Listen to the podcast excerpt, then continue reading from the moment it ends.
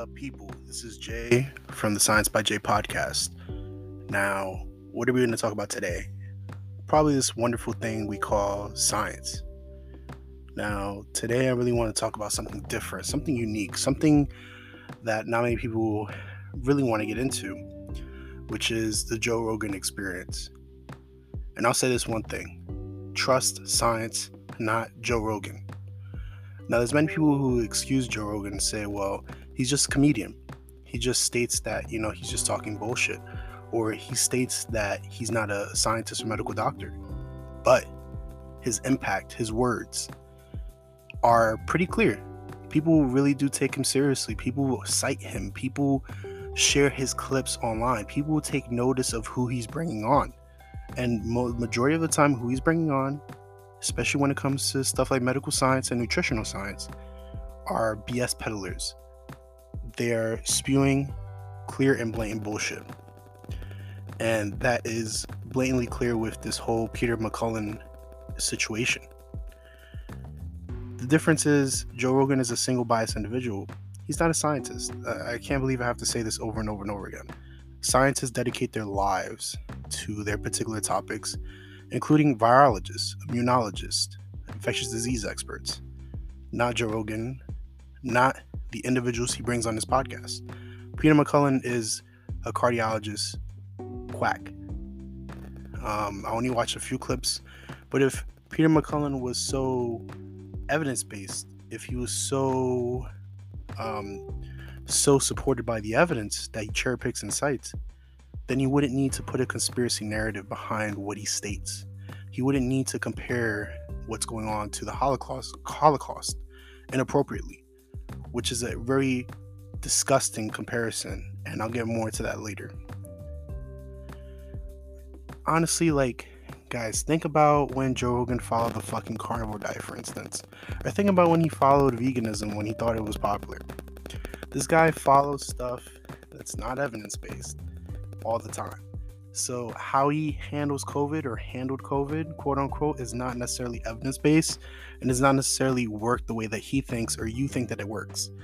Do not follow him for any type of medical advice when, if possible, get vaccinated and follow your local public health procedures.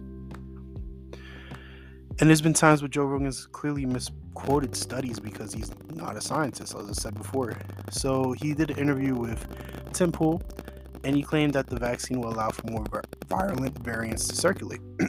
but the study he cites pertains to different viruses and vaccines in chickens. This is a 2015 study in chickens. This is ridiculous why are we listening to a former UFC fighter talk about science and taking his opinion any type of remotely seriously? He misquotes another study.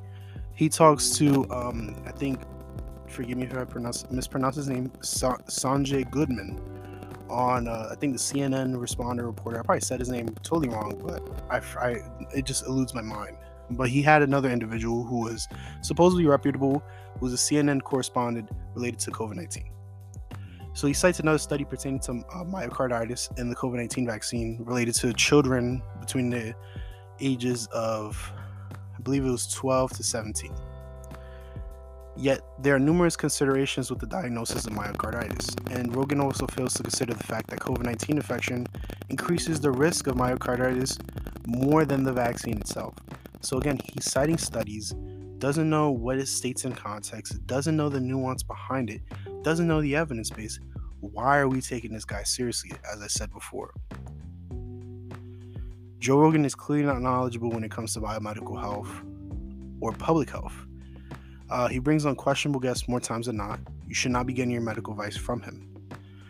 And the reason why I, I necessarily say trust the science because, you know, trust is a necessary but not sufficient way to become scientifically literate. Of course, to be scientifically literate, you need to trust the science. You need to understand that the institutions and process of science works. And the reason why it works um, is pretty complicated. But to truly understand science, you need to understand why it works, not only the how, but the why, right? And we we do this. We do this by um, obviously, learning things like logic, cognitive science, um, philosophy of science, uh, you know, data literacy, learning statistics, learning, you know, different types of biases related to that, learning about scientific thinking, having this curiosity to learn more. That's that's very essential, and it's something that is not really facilitated in a podcast. And a podcast is a one-way conversation. Um, sometimes there's very good podcasts out there that give good evidence-based information, but most times it's, it's mainly for entertainment. Like just for Joe, like for instance, Joe Rogan's podcast is mainly for entertainment.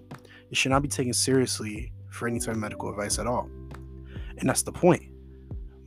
Um, but people don't necessarily heed these warnings when it comes to this particular situation, other particular situations, or other podcast episodes where people bring on other quack doctors or charlatans on there and they're like, look, listen to this podcast. Podcasts are great. Um, I love podcasts. I listen to many podcasts, but the issue is, and you're also listening to this podcast, so of course I'm gonna love podcasts. But the fundamental issue is, you should be fact checking what these individuals state. If I'm talking about different studies, like for instance, I'm talking about the, the studies that Joe Rogan misquoted, you know I'm gonna put those in the description. You know that you could read those studies for yourself. You know that, you know, if you really wanted to, you could look into whether Joe Rogan really said this or not. And you should that is what separates critical thinking from blind acceptance. Not only listening to what people are saying and just taking it in willy nilly, but also thinking deeply about what they're saying and looking into what they're saying and seeing if what they say adds up to the overall evidence base and seeing if what they say makes logical sense. That's what I'm gonna leave you off with. I hope you have a great week. Um, there's gonna be more podcast episodes this week, obviously, but you know the the holidays are coming up.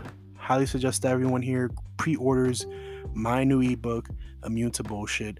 It helps with scientific literacy. It helps you gain the knowledge, gain the access to really look into these topics. You know, try to start doing quote unquote your own research, even though that might not be the fully contextual way to say it. But it helps you think really deeply about these issues in a more contextual way, and it helps you step by step with that. Now, I'll leave that off where it is. Thank you so much for listening. See ya. Peace.